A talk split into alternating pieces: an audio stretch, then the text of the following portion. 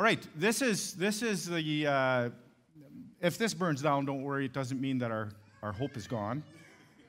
Uh, we'll replace it next Sunday so that it, uh, we're not in trouble. Uh, this is the Advent Sunday that we talk about joy. And uh, as Gerald already read, this candle is often known as the shepherd's candle because it reflects the joy that the shepherds felt at Jesus' arrival.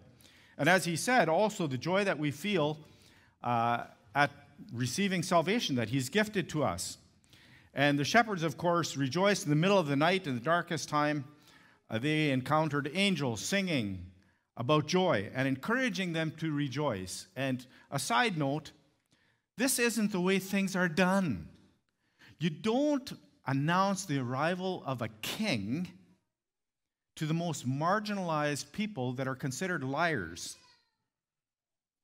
And you know, God doesn't follow our rules. He does not follow our rules. Newsflash. Um, so, shepherds, marginalized people, unwelcome, they get the announcement and they go and they see the babe and they rejoice. And as Carl already, already read, and thank you for noting that, that Paul writes this from prison. Rejoice in the Lord always. I will say it again. Rejoice. Let your gentleness be evident to all. And why? Because the Lord is near. Do not be anxious about anything, but in every situation, not for every situation, in every situation, you're still able, by prayer and petition with thanksgiving, to present your request to God, and the peace of God will transcend our understanding. And then he guards our hearts and minds in Christ Jesus. Beautiful picture. Uh, obviously, Paul's chains and his condition did not prevent him from focusing on Christ and the joy that he had despite his circumstances. And it reminds me of the time that Paul and Silas were in prison. They'd been beaten badly, and they were in the stocks in the deepest part of the prison, and they were crying about this injustice. No, they were singing praises to God. How do you do that? Well, because they obviously were living beyond their circumstances. This week we celebrate joy of Christ coming to earth, and yes, during a time when depression and anxiety are at an all time high and people seem to be in the most despair, this candle offers a bright light during this dark time. Well, it, we would have to define joy, uh, so I'm going to I'm going to take a stab at it. Being in a good mood is really great. Most languages have a lot of words to describe that experience, like happy, cheerful, joyful, and so on. Uh, the same goes for the languages in the Bible. Depending on the translation, the word joy appears more than 100 times in Scripture. More than 100 times. In ancient uh, Hebrew and in the Greek New Testament, there are also many words that have different nuances, but they all basically refer to feelings of joy and happiness. But what makes those biblical words for joy interesting is noting the kinds of things that bring happiness and also seeing how joy is a key theme in Scripture. Uh, before we dive into numerous verses that talk about joy, we have to establish an understanding of biblical joy. And I need to say that it goes far beyond momentary happiness. Joel might say, I'm happy about the nachos I'm going to have for lunch. Fair enough. Or happiness like a, the happiness that a child might experience when they unwrap a gift that they'd hoped for on Christmas Day, like those socks from grandma the fifth year running. Or the joy that a wedding or, or children can bring. Joy is an extreme happiness that cannot be destroyed by present circumstances.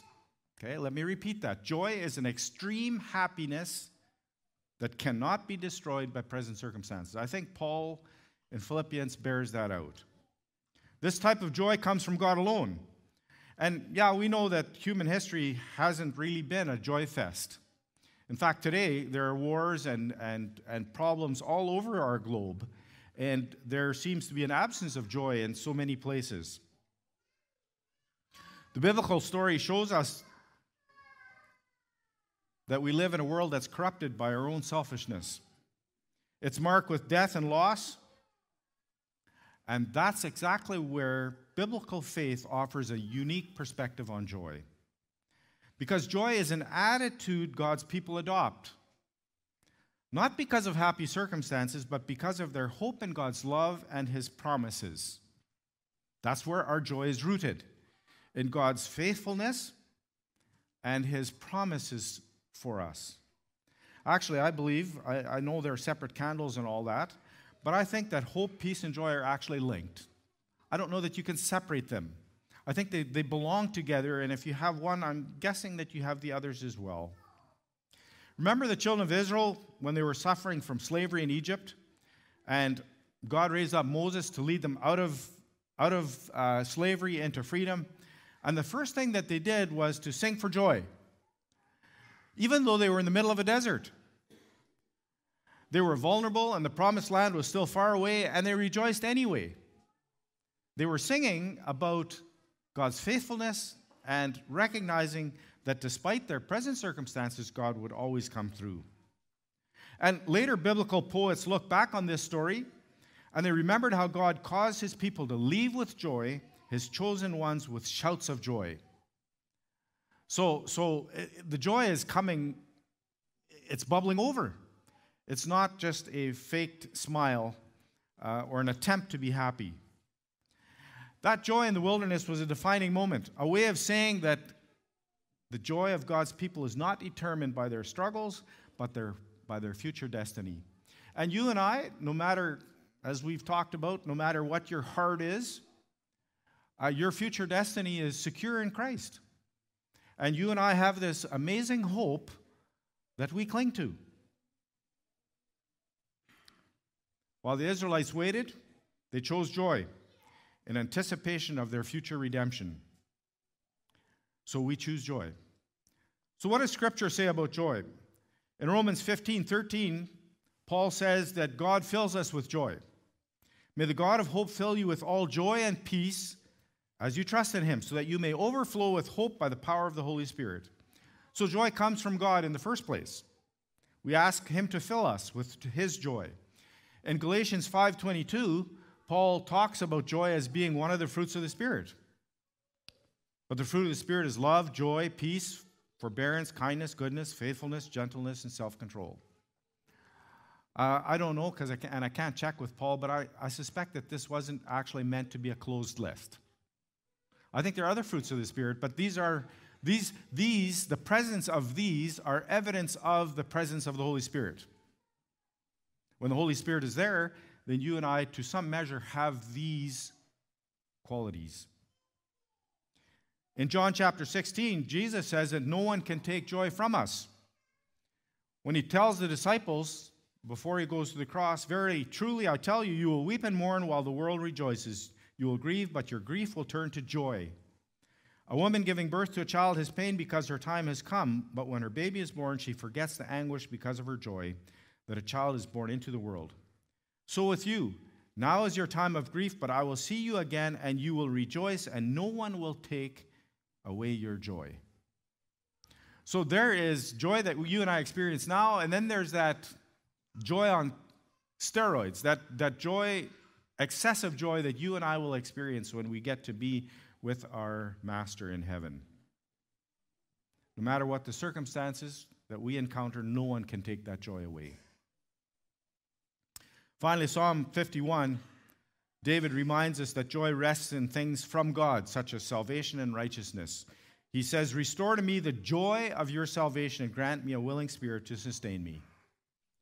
So, why does this matter? This matters because while we wait for Christ to come again, we don't have to despair. We don't have to despair. God has given us joy that no one can take away, and no matter what happens in this dark world, we can experience light, hope, and joy. We experience difficulties differently than the world, differently than those that have not got the hope of Christ. We have the light of Christ even in the darkest moments. So, joy is essential. It's part, essentially, a part of the Christian experience. You and I can't go far without it. We need it. And like the, and like the shepherds, we anticipate the coming of our Savior. This Christmas, we don't have to fake joy, even if we don't necessarily feel it. The good news is that we have access to joy even when we're not feeling it. What we do need to go do is go and search for it, embrace it, and choose it. What's one time you remember feeling joyful? For me, the first thing that comes to mind is the birth of each of our kids. I didn't go through the pain of childbearing, but I did get the joy of, of having children. It was goodness I'd never really known before, and a bunch of intense emotions mixed together. Amazement at the miracle and wonder of what I was holding. Fact, Diane and I had kind of agreed when we went to do the test about whether she was pregnant or not that we would open the envelope together. And I went into the lab to get this envelope. And the, the Russian lab technician, I know that isn't important, but she gave me the envelope and she smiled and she said, Congratulations. I skipped across the road to the pickup, and Diane, when I opened the door, she said, I thought we were going to look at it together. I says, I didn't open it. I couldn't contain the joy, right? You can't, you can't contain the joy as much as you'd like to.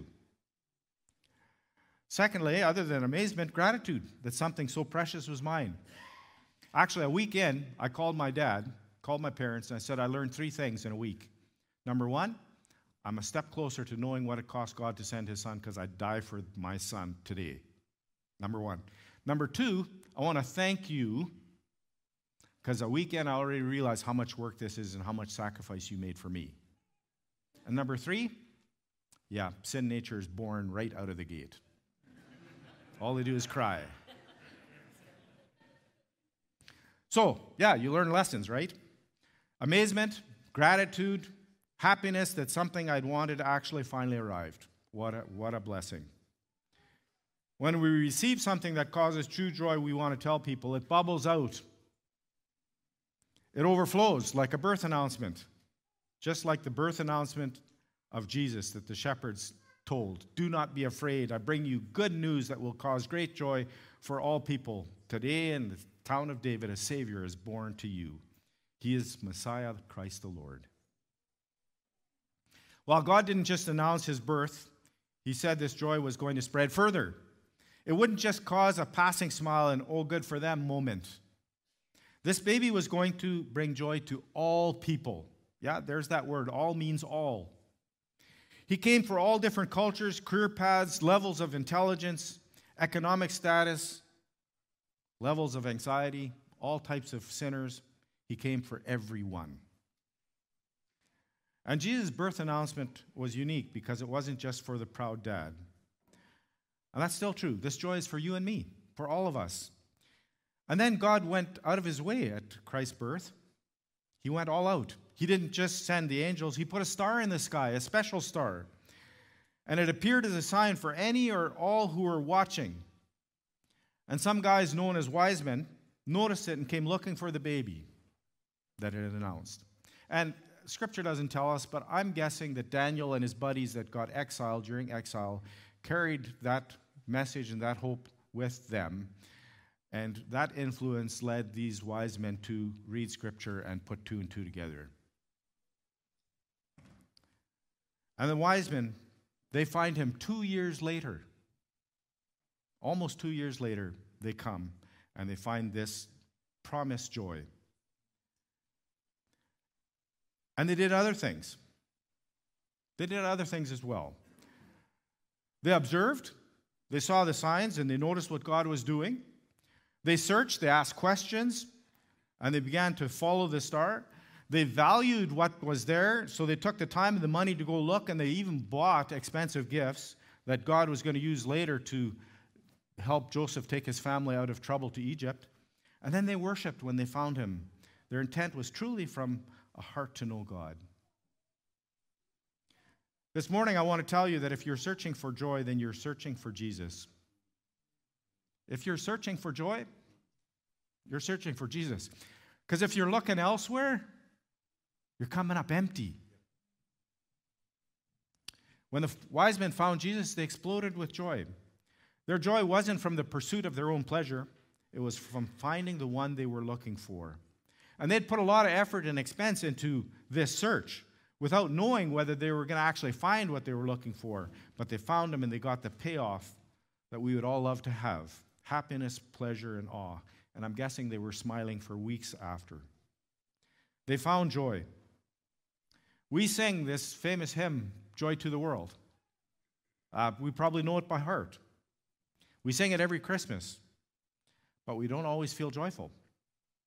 Our circumstances and situations can rob us of joy. It's kind of like Peter looking at the waves. We take our eyes off Christ, we look at our challenges, and suddenly we're drown proofing. A difficult family situation, a challenging health diagnosis, a crushing job loss, all of these and more can rob us of our joy if we let them. After Jesus rose from the dead, he told his disciples that he was going to leave them for a while, and they didn't understand what he was saying or where he was going. You see, their paradigm of him, their expectations of him were skewed. They wanted, excuse me, they wanted him to free Israel from Roman ty- tyranny. How could he then be going? But he came to free them and us from a greater tyrant than Rome sin and death. And we're often like the disciples, longing to find our joy in our agenda and our plans instead of in him. So Jesus brings great joy. This is why it's significant that when Jesus was born, it was announced as good news that brings great joy.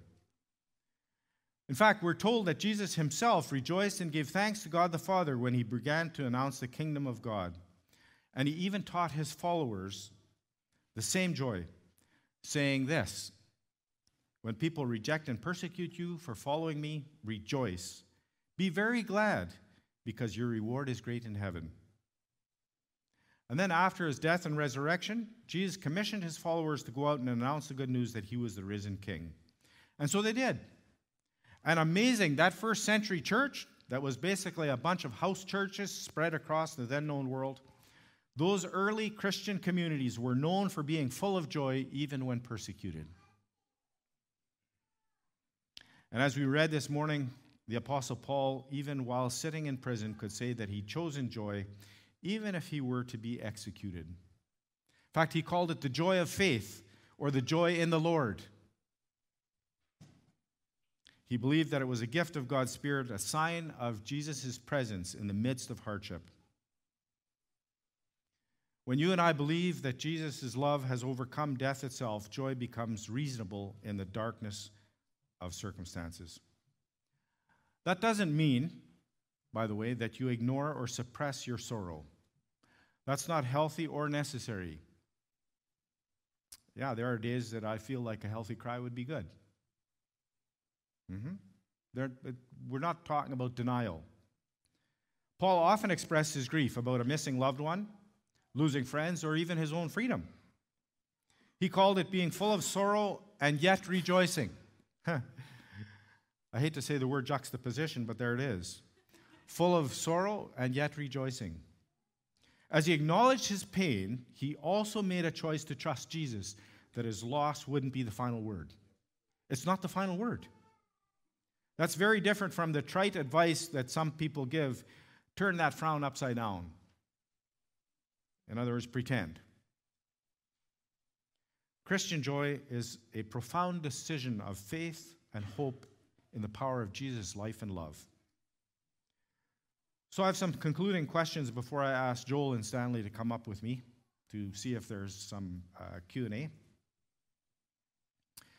This third week of Advent, maybe we should ask ourselves these questions as we search for more joy. Number 1, are you noticing the signs in your own life this year? Can you see what's shifting? Do you wonder what new things may be happening?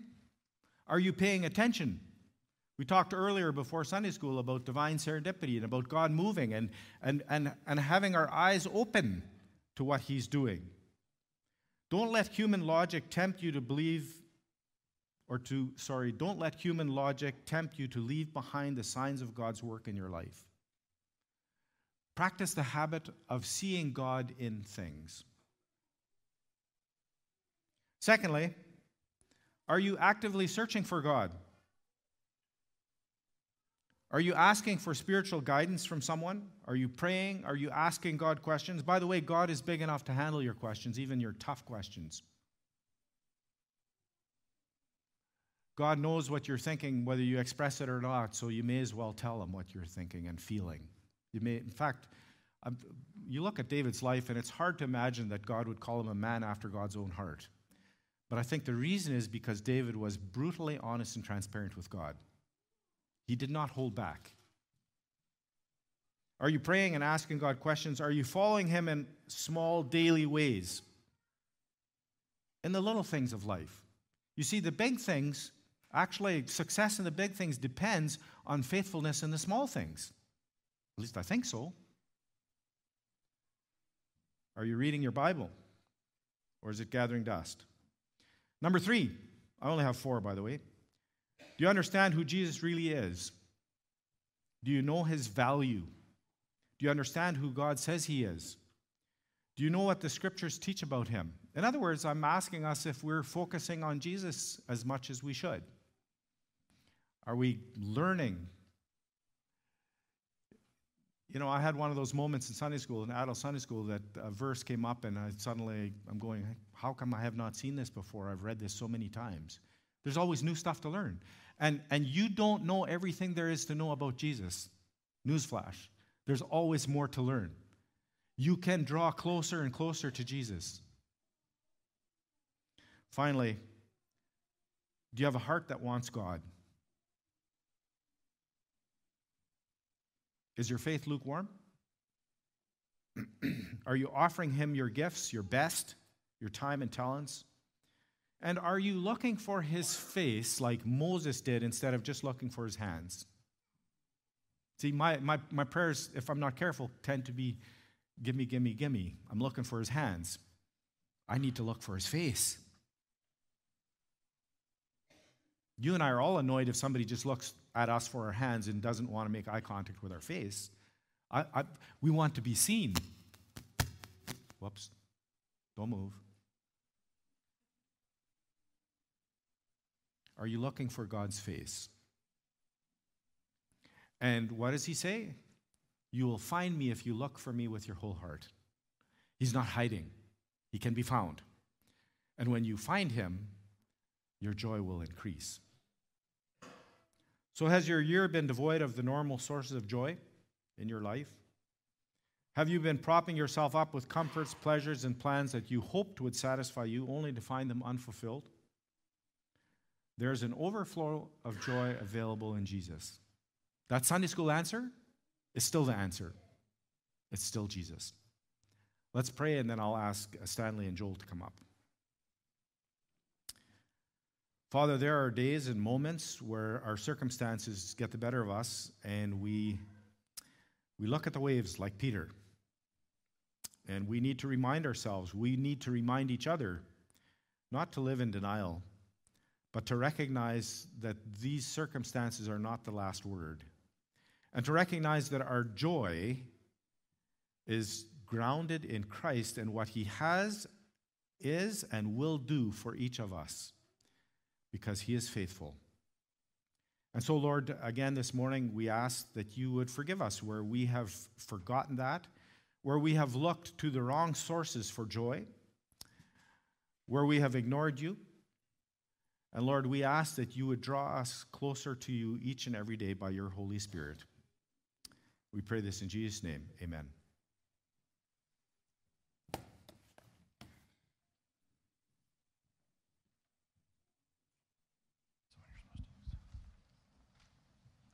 Okay, I'll go over there. I can read them.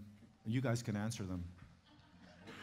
A case could be made that seeing people come into a new relationship with Jesus brings the greatest joy. How can this become a greater focus of our congregation in the year ahead? That is a great question. Go ahead, guys. Okay, could you I'll read it again. Yeah. That's a great question. A case could be made that seeing people come into a new relationship with Jesus brings the greatest joy. Amen? 100%. How can this become a greater focus of our congregation in the year ahead? Hmm. Okay. Um, Hold the mic up. I, I believe that one thing we must do as a church family is understand what gives heaven joy. In one of the parables, Jesus said, There is joy in heaven over a sinner that repents. And so, if we know that this gives heaven so much joy and also gives us joy, I believe in the new year we, we should have soul winning as one of our main focus for the year. And by this, we can pray, strategize, and you know, sometimes we, we, we, we, we may want to win souls, but don't know how to go about it. There's a prayer I used to pray years back, and the prayer is God, give me opportunities to share the gospel. Give me opportunities to spread your love. And help me recognize an opportunity when I see it. And so that's why I said primarily the church should pray. Give us these opportunities. Help us recognize these opportunities. Then give us the wisdom to work at these opportunities. Then I believe when we get these three things right, then we can we can keep hunting for souls and heaven will be happy. Okay. I think what Stanley is saying is that evangelism should become a priority of the church corporately and also of us as believers individually. And we need to we need to work at that together. Yeah. Are you going to say something? No? Oh, you wrapped it up. Okay. Okay. Next question. What does it mean to rejoice in the Lord? The verse, delight yourself in the Lord. What does it mean to delight yourself in the Lord? What does that look like? When do you say when a believer who has Jesus in their life struggles? What do you say when a believer who has Jesus in their life struggles with depression or real tough anxiety? Okay, let's go back and split this up. What does it mean to rejoice in the Lord or to delight yourself in the Lord? You want to say something? Yeah, I, well, Stanley. I'm going to get emotional. That's okay. Sorry. The last three months have been very stressful for me. And I've got to spend a lot of time with this guy, mostly taking him to hockey games. And this guy's a savage fan. He's yelling at the refs and the players. It's just, it's awesome to see. He saw his first hockey game like probably two months ago, and he is like the diehard fan, and it's just awesome. But picking him up every day, seeing him at church, he is just so full of joy because he is so connected to God. And so, going back to the last question, I was going to say, the world wants us focused on our phones and tied up in our own world, and where two or more are gathered, right? We want to, the more we do as a congregation or have events together, Stanley, I don't know, like what I what I was thinking. If you ever watched the Care Bear cartoon years ago, they did the Care Bear stare, where their chests exploded and they beat up the bad guy, whatever that guy's name was. I just when I'm with Stanley, I just feel like that's a Care Bear stare. The Holy Spirit is just beaming out of his chest. Hmm it's just encouraging me so much. So it's the answer to that, like whatever. So you can answer how you get that, but you are the you are the example. Okay. Go. Okay, I I I told some guys yesterday in school that um, they, because they asked me this question: Why we've never seen you sad before? What's what is it with this joy? And I, I said only one thing I understand what the love of God is. And I've come to a place in life where nobody's opinion of me can affect what I think about how God loves me.